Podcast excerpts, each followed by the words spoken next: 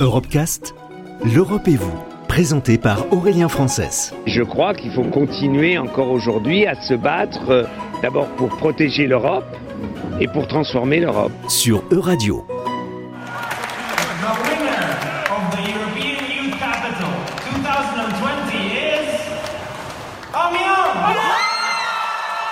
Amiens a pu recevoir le titre de capitale européenne de la jeunesse 2020 grâce notamment à la participation très active euh, de nombreux jeunes mobilisés pendant euh, le processus de sélection, à l'image par exemple de Selim Habid, un jeune amiénois de 20 ans.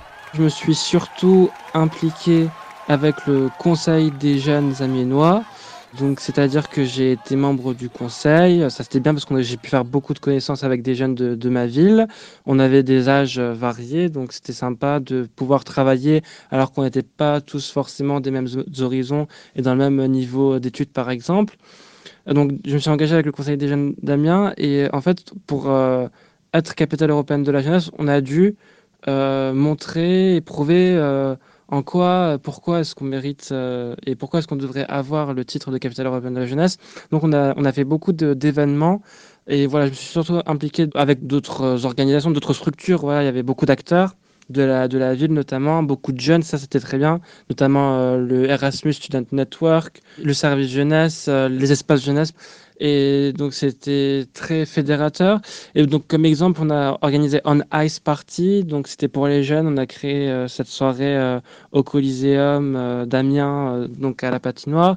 On a aussi créé, là c'était très bien avec les jeunes de l'IUT d'Amiens, l'événement Amiens Jeunes Talents. On a essayé d'impliquer au maximum les jeunes.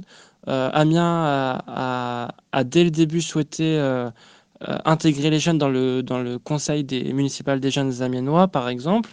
Donc rien que là, ça a été un coup de pouce et un, lieu de rencontre et un lieu où on a pu développer des, compétences euh, entre jeunes et aussi bah, faire en sorte que les jeunes s'impliquent pour les jeunes euh, et aussi puissent justement euh, sensibiliser au maximum euh, les jeunes à justement être acteurs euh, de la cité pour euh, aussi mettre en place une dynamique euh, européenne, pour pousser les, jeunes aussi à s'intéresser à la, vie européenne. Ça, c'était un point très important. On l'a fait notamment euh, avec des sensibilisations, la journée de l'Europe, la fête de l'Europe. On a fait ça aussi un moment euh, de convivialité euh, pour retrouver les familles.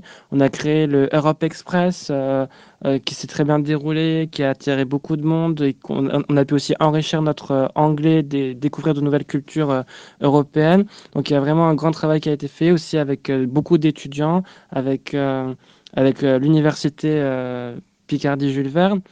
Donc si je me suis engagé, c'était parce que j'avais vraiment envie que donc ma ville décroche le titre et je pensais que ça allait forcément lui apporter beaucoup, c'est-à-dire que en termes de visibilité déjà, de connaître la ville, en termes aussi euh, d'organisation euh, de, grands événements euh, à échelle euh, européenne et aussi bah, forcément créer de, de meilleures dynamiques européennes, donc avec d'autres pays d'Europe, euh, notamment membres de l'Union européenne, euh, pour euh, favoriser euh, la mobilité, euh, l'échange des cultures, de meilleures opportunités d'emploi, etc.